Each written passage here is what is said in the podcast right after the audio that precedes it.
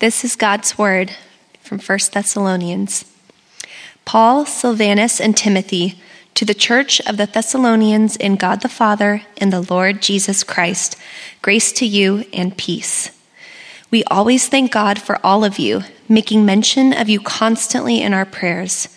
We recall in the presence of our God and Father your work produced by faith, your labor motivated by love and your endurance inspired by hope in our Lord Jesus Christ. For we know, brothers and sisters, loved by God, that He has chosen you because our gospel did not come to you in word only, but also in power, in the Holy Spirit, and with full assurance. Amen. Thank you, Caitlin. Good morning, church family. How's everybody doing? You guys good? It's good to see you. If you're new, my name is Aaron. I'm one of the pastors here. We're glad to have you join with us for worship today. And uh, as has been mentioned a few times, our theme for today, uh, based on this passage and based on this letter that we're looking at, is the theme of gratitude. And I just want to express how grateful I am to get to have this opportunity to open up and teach God's word. You know, we spent a lot of work over the last year, uh, myself and the pastors and the renewal team, really seeking the Lord for how best can we articulate what the, the mission and the values of this church family family are. And the way that we phrase it is our mission is to raise up wholehearted followers of Jesus, wholehearted followers of Jesus.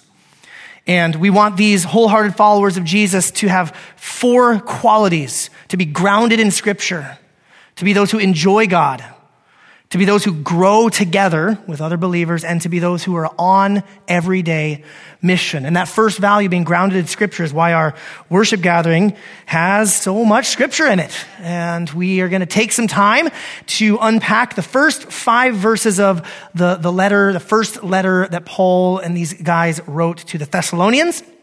And so if you got your Bibles open there, I know we sort of kicked it off last week by looking in the book of Acts, but today we're actually in the letter of First Thessalonians. So last week was like the prequel, and this is when the movie actually starts. So will you join with me in a word of prayer, and let's uh, open our hearts to receive from God's word. God, we thank you that you gave us the scriptures, this firm foundation, as we sang about earlier. We thank you, Lord, that though these words were written so long ago, nearly 2,000 years ago now, uh, Lord, we thank you that they're still really relevant to our hearts and our lives.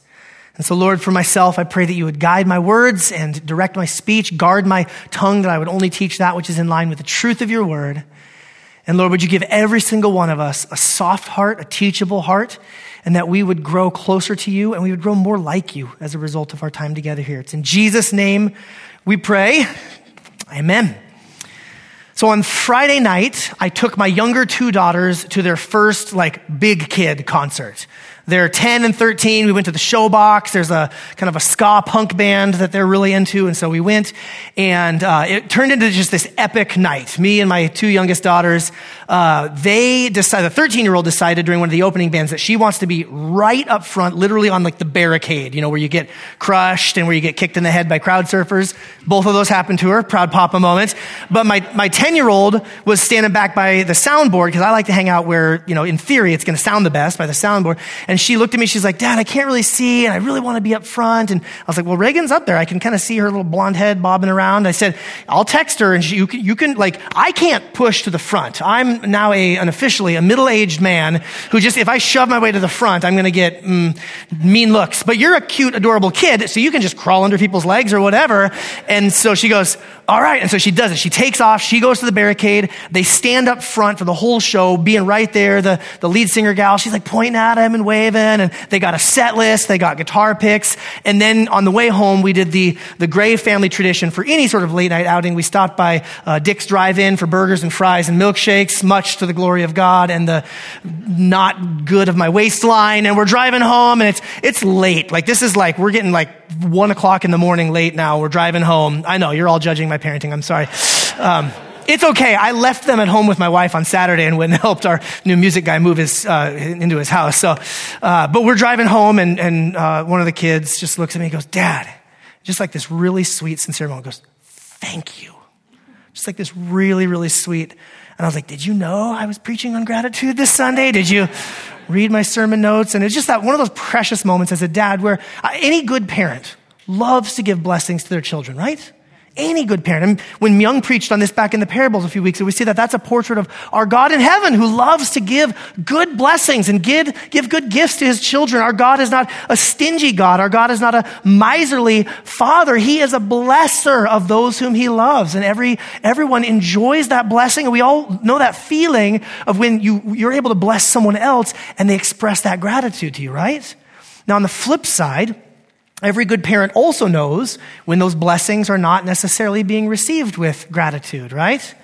Maybe whether you're a parent or not, if you ever worked with children or a teacher or maybe an aunt and uncle or something like that, and you've given a gift and you can kind of tell when it's like, ah, cool. Another switch. Great. I already have four. You know, whatever. It's, you, you have that moment where it's like, hmm, well, now I don't feel like blessing you anymore. Uh, no one likes to be around an ingrate, right? No one likes to be around a spoiled brat. I mean, literally, the entire Willy Wonka franchise is all about how no one likes to be around a spoiled brat. But I will argue that every single one of us struggles to one extent or another with ingratitude. Can I get an amen from anybody in the church today? I know in my own heart I struggle with ingratitude. I also will argue, though, that God offers us a way to live in the gratitude that He gives us. And I would also argue that these letters of 1st and 2nd Thessalonians really show us a pathway to gratitude that is not fleeting, but is based on a firm foundation. And so the big idea of today that I really want to share with you is this. It's just, it's simply that when we truly see the goodness of God, we can't help but be thankful.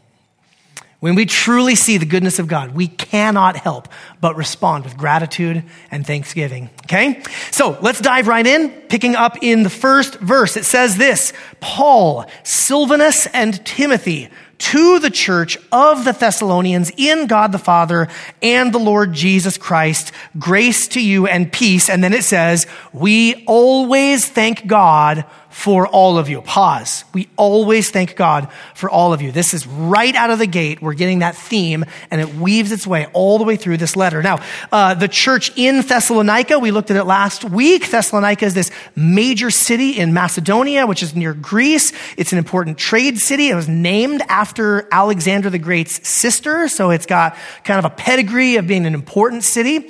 And Paul and his traveling companions, this is their second missionary journey. They went to that city.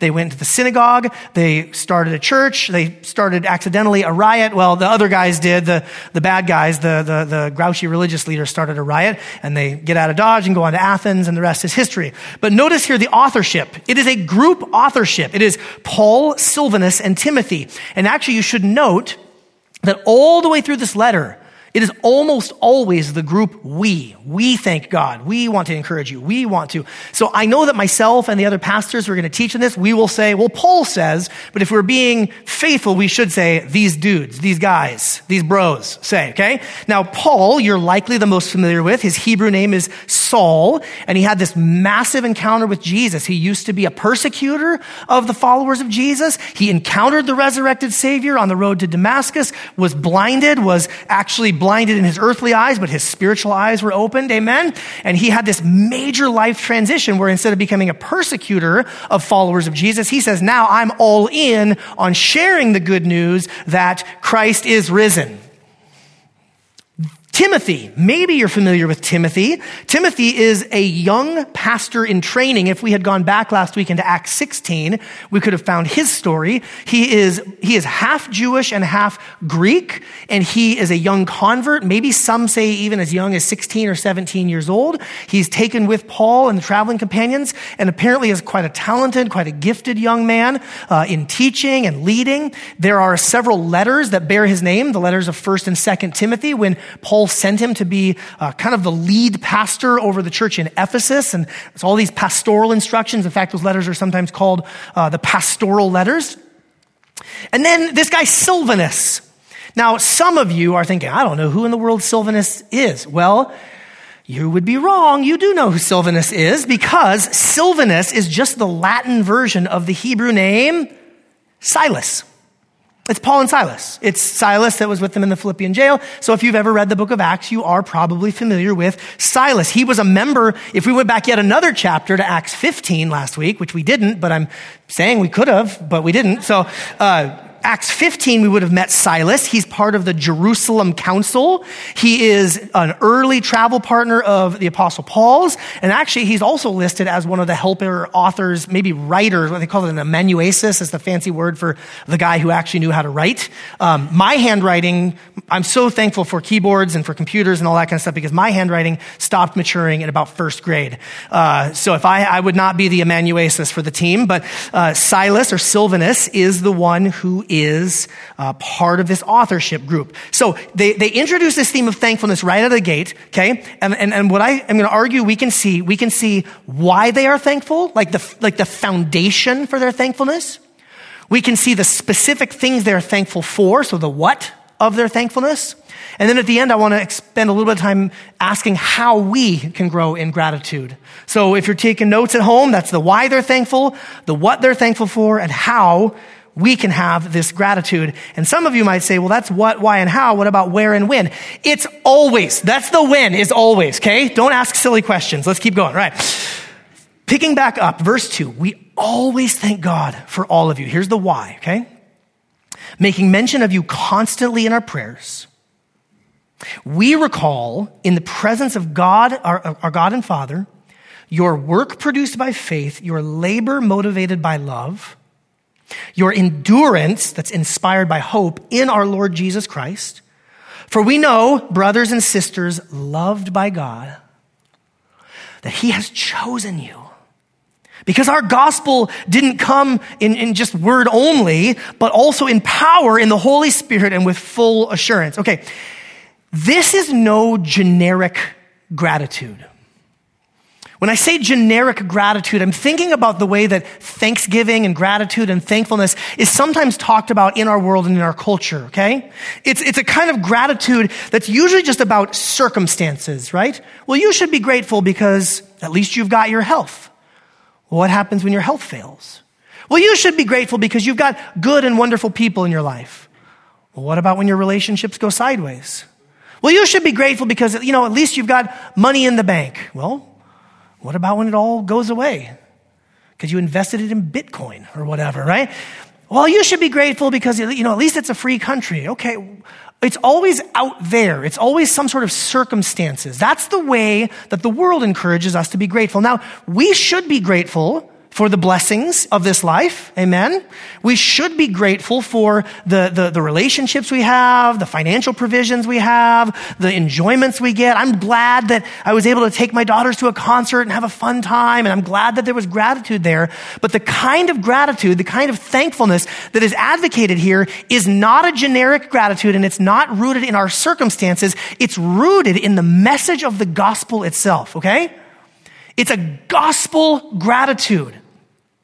It's, it's, it's, it's these guys, Paul and Timothy and, and Silas are saying, like, you've heard this message and it has fundamentally reoriented your life and given you this new firm foundation for gratitude. It's a, it's gospel language. It's a gospel gratitude. And, and look at all this different language in these verses that is gospel sort of language. First of all, it's this gospel that is Trinitarian.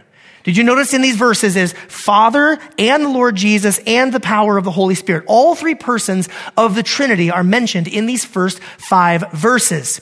As Christians, we believe that God is three in one, three co-eternal, co-equal persons existing uh, in the same nature and substance, but in three different persons, that God is relationship and love within himself. We've talked about that in recent weeks. But when we talk about the work of the gospel, when we talk about the work of redemption, we are right to focus on the person and the work of Jesus Christ, right? Jesus is the one who came in the flesh, who lived a perfect life, who died on the cross in our place for our sins. Jesus is the one who rose victorious, conquering over sin and death and the grave. Jesus is the one who is now ruling and reigning over all things. And Jesus is the one who will visibly return at the end of the age to fully establish his kingdom. So we rightly focus on Jesus. But Paul and Timothy and Silas want us to remember that it is not only Jesus who is involved in the work of the gospel. That God the Father is the one who has loved us before the foundation of the world. And it is the Holy Spirit, God, the Holy Spirit, who applies this message of Jesus in our lives when we believe the message of the gospel. So this gospel is Trinitarian. This gospel is loving. He says we are brothers and sisters who are loved by God. Will you say, I am loved by God? You say that with me? I am loved by God. Sometimes those simple but so profound truths are so important to remember. Why is there a gospel message? Why did God send his son into the world? John 3:16, for God so loved the world. And this gospel message is it's trinitarian, it's loving. This gospel message is also intentional. They use this phrase that you were chosen. He has chosen you. In other letters, Paul and his co-authors will use words like uh, uh, uh, predestined or elect. And sometimes people get wrapped around the axle about words like that because it might be I don't know, feels like a, some sort of a loss of our, uh, our decision making or like we're somehow puppets or whatever. But friends, let me tell you, election and choosing and predestination are the absolute best news for you and for me. Why? Because it means that we didn't accidentally sneak into the household of faith. It means that we were wanted by God. You didn't somehow get in on a technicality.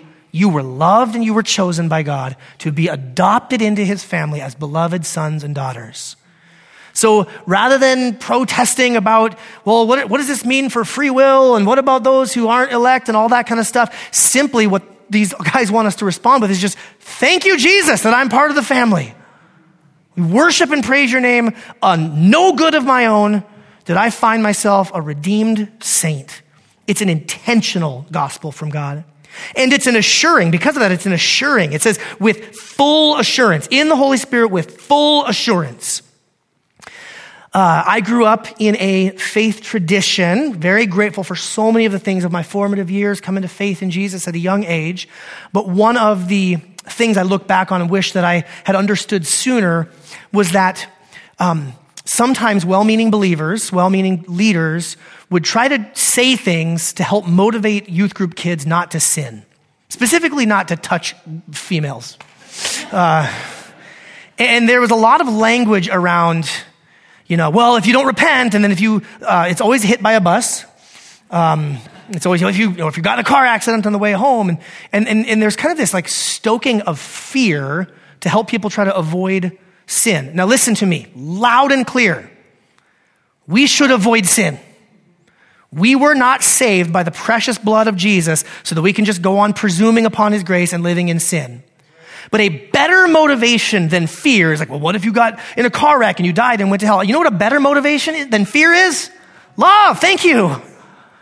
And here it's, you have this assurance. You can be confident that even when you blow it, even when you screw up, even when you fall into sin and stumble into sin, that if you go with a repentant heart and a repentant attitude before your Father who loved you, who chose you, before the God who is omniscient and knew about all your sins before you ever even committed them, you can go with repentance and you can access a treasure trove of grace and mercy every day of your life.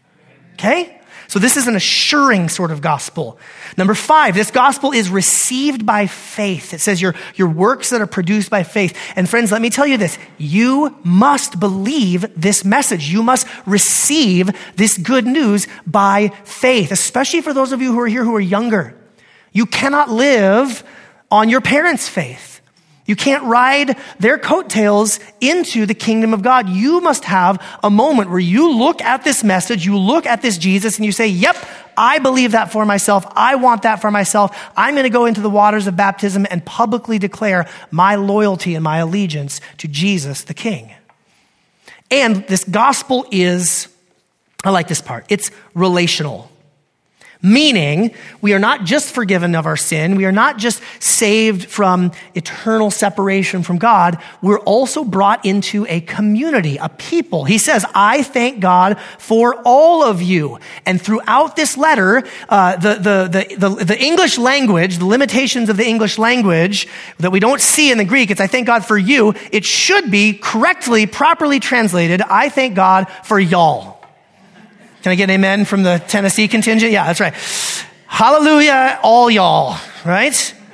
Throughout this letter, it is constantly in this second person plural. It's constantly in this y'all. That one of the blessings of the gospel is that we are brought into a people. We're brought into a family. Do, do you see how this is a different sort of gratitude? This is not just some sort of like, oh, just be thankful, you know, just have a grateful attitude. This isn't Disney Channel gratitude. This is gospel gratitude. Why are we thankful? We're thankful that God, three in one, out of love, intentionally chose us for salvation. And we can be assured of his grace.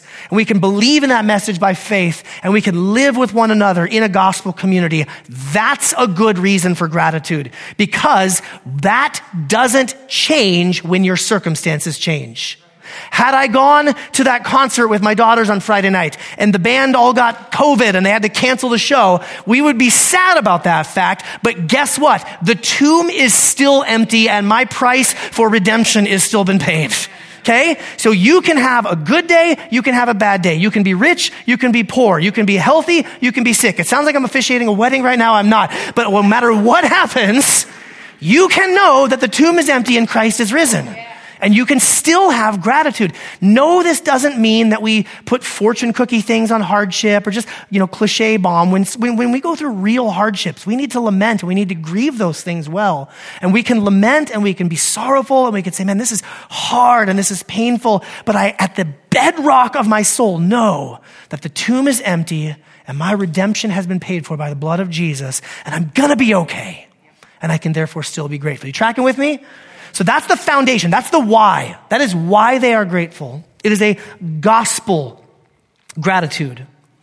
But now there's some contours, there's some shape for what they're specifically grateful for. Go back and look at verse 3 with me.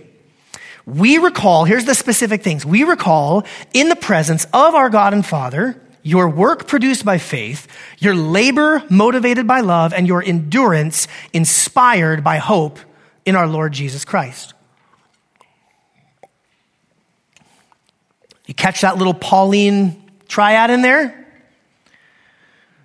Faith, love, and hope. Character qualities of the heart. Then it produces work, labor, and endurance. So let me, let me, let me separate these a little bit, okay? Let's talk about the hearts that Paul and Timothy and Silas are grateful for, okay? The hearts that they're grateful for. The first thing they mention is faith, a heart of faith. When the gospel message really takes root, it, it, it, produces a heart of faith. Now, faith is one of those words, particularly if you're newer to the Christian faith, you didn't grow up in church, faith is most certainly one of those like kind of churchy, Christiany sounding words. Or it's uh, George Michael and Wham. You just got to have faith, right? But the real, the thing about the word faith, I love when I'm reading the New Testament, particularly, I love to sometimes swap out the word faith with one of these other words belief, or even better, trust, or my personal favorite, which is loyalty. Okay? Our English word faith, the Greek word is pistis, and it kind of encapsulates all of these things. It's, it's you're saying, I believe, I believe that the news about Jesus is true. I believe that Jesus lived. I believe that he died on the cross, and I do believe that he rose from the grave. But it goes deeper than just belief. It's actually a trust, right? It's, it's, I trust that these things are true, and I'm actually going to live my life in accordance with those claims. So if I actually trust that Jesus offers me forgiveness, uh, if Jesus offers me eternal life, I'm actually going to live my life in a trusting sort of way. And I really like the word loyalty in there because it's saying I am actually devoting myself to the one who is the subject of this message. I'm going to be exclusively loyal. So when you say, I've placed my faith in Jesus, you're saying, I believe the message, I trust the messenger, and I'm exclusively loyal to this king. So that's one thing that these guys are thankful for. They're saying, man, I see the way that you have hearts of faith. And they also say, I see the way that you have hearts of love. Now, love, if, if faith is an often misunderstood word, how much more is love often misunderstood, right? I love Jesus and I love pizza. I love pizza.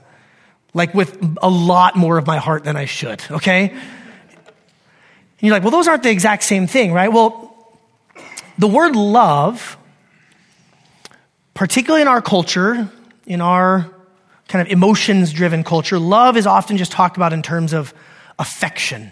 It's your feelings, you know, your feelings of love. And then that can get excessive, right?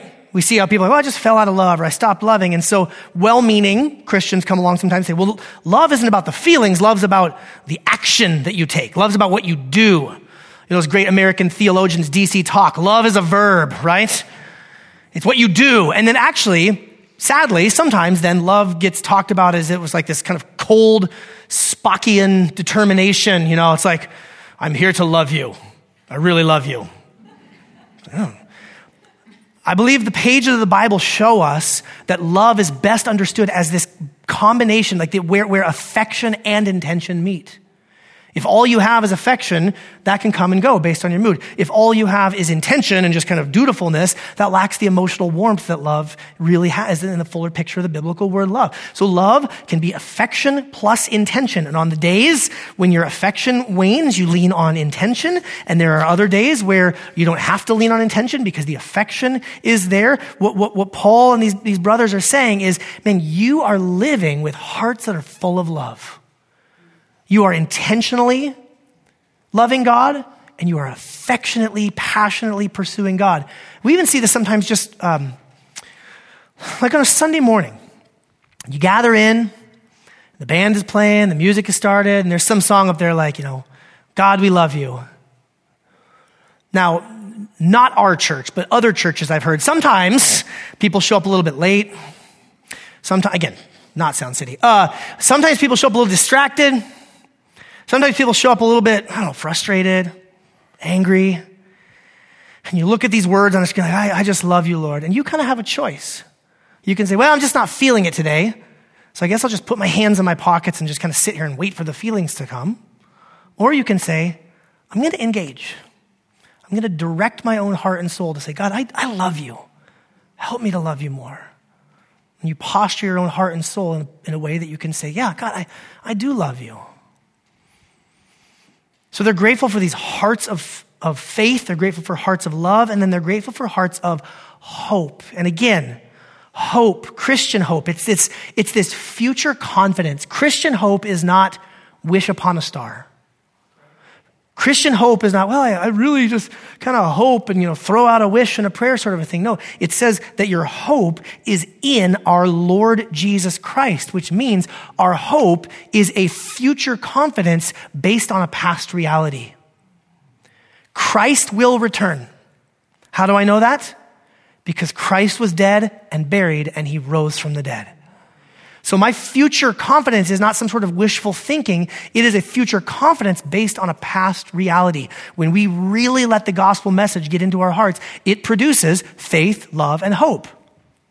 And they say that that produces not just a heart condition, that sounds bad, a quality of the heart, but there's some tangible realities, right? It says your faith produces work. Now, this is gospel behavior. But the other word that they use right after this is love that produces labor, which is gospel service. Now, in, uh, in English, work and labor, they almost kind of sound like the same thing, right? What's the difference between work and labor? And I read a number of different commentaries and I read a number of different, um, you know, Bible teachers and scholars on this to try to figure out, and the, the long and the short of it is nobody exactly knows what the difference, you know, how to fully uh, parse out the difference between work and labor, because throughout the New Testament, these Greek words underneath it are used kind of interchangeably. But the best we can see kind of in this passage is that work is like good works, saying no to sin, saying yes to righteousness, Ten Commandments kind of stuff. Not giving place to anger, not giving place to jealousy, not giving place to lust. The, the, the faith produces good works. These are not works that earn us salvation, by the way, right? It says, it literally says, works that are produced by faith. So that heart of faith leads to good works. The heart of love leads to good deeds. Care for the poor, clothing those who are in need, praying for the sick, feeding the hungry, adopting in orphans, taking care of widows in their distress. When a heart of love really sets in, it produces this. we literally have a phrase labors of love. Labor of love, right? It's something that we do to care for others. Gene Green is a theologian, one of his commentaries. Gene Green, the theology machine. I like that name. He says, here the word labor most likely refers to any kind of self-sacrificing labor the believers engaged in as they served those both inside and outside of the community. And then the last one that is mentioned here is when we have a hope for the future, it produces endurance. And this is a godly sort of grit, a toughness that comes. So remember when we read last week in Acts chapter 17, when this church was founded, from day one, they had all sorts of opposition. And the opposition was ranging from people speaking poorly about them and, and, and pressuring them kind of socially, all the way up to full, like, actual persecution, hard persecution of people being thrown in prison and people having to take, you know, um, having to pay fees, having to pay fines. And so, right from the beginning, this church in Thessalonica had to learn how to endure, how to have some gospel grit, some toughness. And it's, it's from hope, right? It comes from hope. I'm looking forward to a world that is not like this one. I am looking forward to a day and a kingdom in which righteousness rules and reigns over everything. Are you looking forward to that day, church? Are you looking forward to that day when Jesus returns and we see his kingdom come fully? The older I get, every day that I live, I'm looking forward to that day more and more and more and more and more. And so when the gospel message shows up, it produces hearts of faith, hope, and love, which results in good works of Christian godly behavior, good deeds to serve those who are in need, and godly grit to endure even when things get hard. So the reason that these men are grateful is the gospel message itself. And the, the, the shape of their gratitude is for the things that the gospel message does in the hearts and the hands of believers. And so I want to, I want to land the plane by saying, okay, how do we get this kind of gratitude more in our lives? And, and just to go back to the big idea, the, the central point, I want to invite you to truly ground your gratitude in the gospel. To truly ground your gratitude in the gospel of Jesus Christ.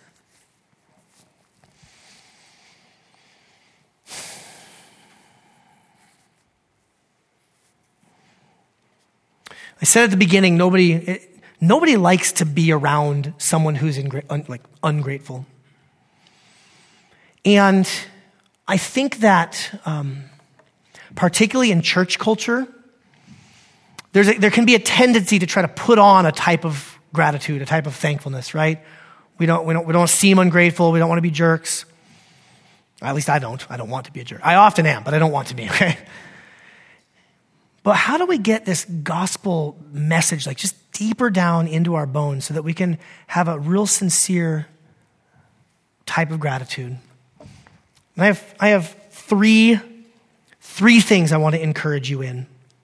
Three things to help us get this gospel deeper into our bones so we can have true gratitude. The first one is this I want you to remind yourself every day that every good thing we have is a gift from God.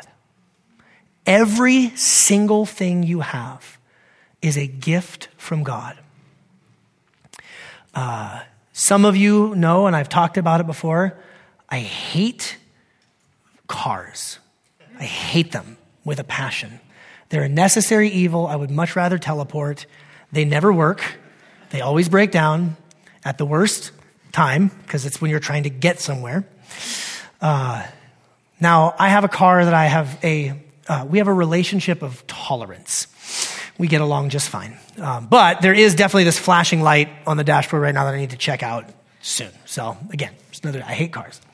And I was driving my uh, second oldest daughter to school the other day, and as I'm pulling into the parking lot of the high school, I see a teenager, a youth, driving a Tesla.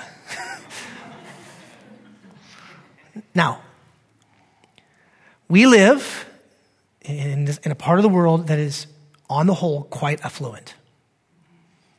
And you have every day of your life an opportunity to compare paycheck, to compare possessions, to compare the niceness of your house, the niceness of your car, the attractiveness of your spouse, the obedience of your kids, the whatever it might be.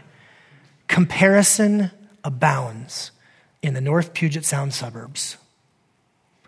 And gospel people are those who can, by God's grace, say, every single thing that I have is a gift from God.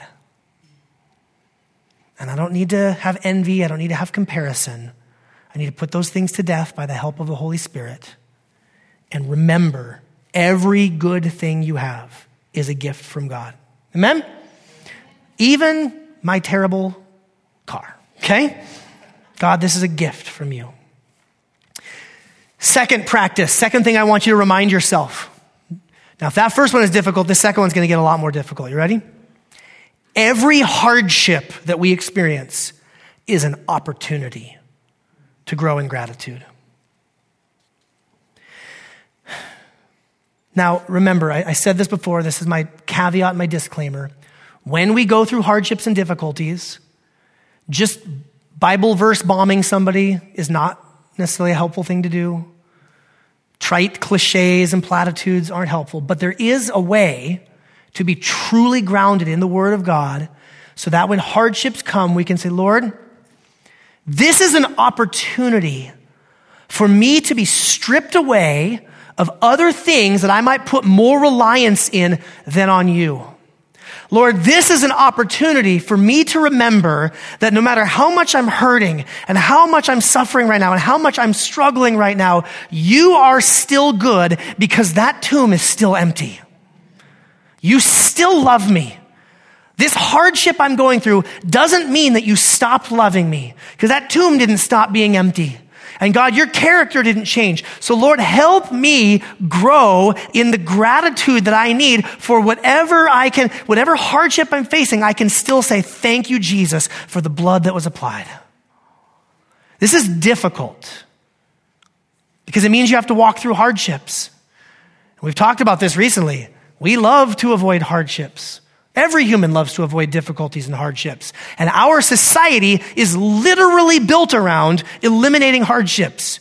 I mentioned this a few weeks ago. Have you guys been paying attention to commercials? Every single commercial is pro- good. You're not watching. You threw your TV in the lake, didn't you? Good job, Jeremy.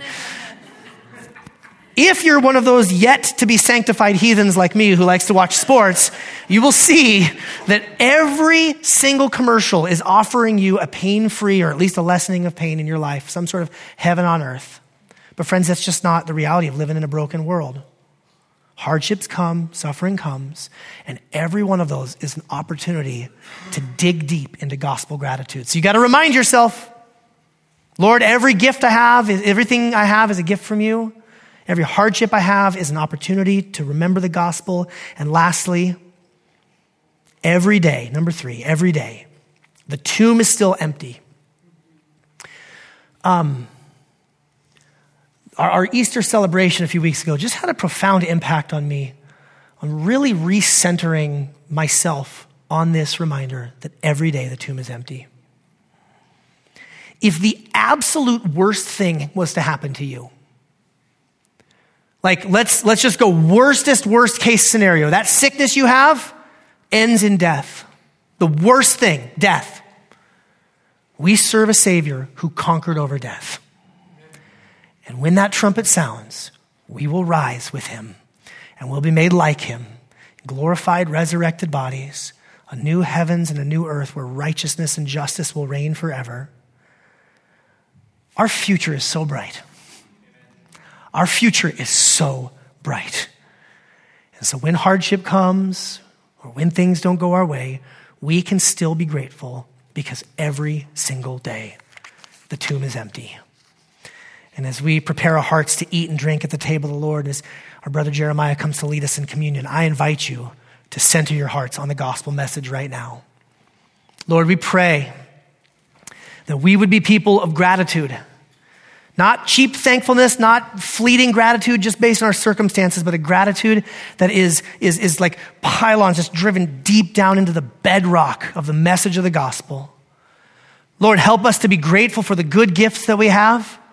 Lord, help us to embrace the hardships we experience as an opportunity to experience your comfort and, and the goodness of the message of the gospel. And Lord, let us be people who go out on mission full of thanksgiving, full of gratitude shining like stars in a world that is so full of entitlement and ingratitude. We pray these things in Jesus' good name. Amen.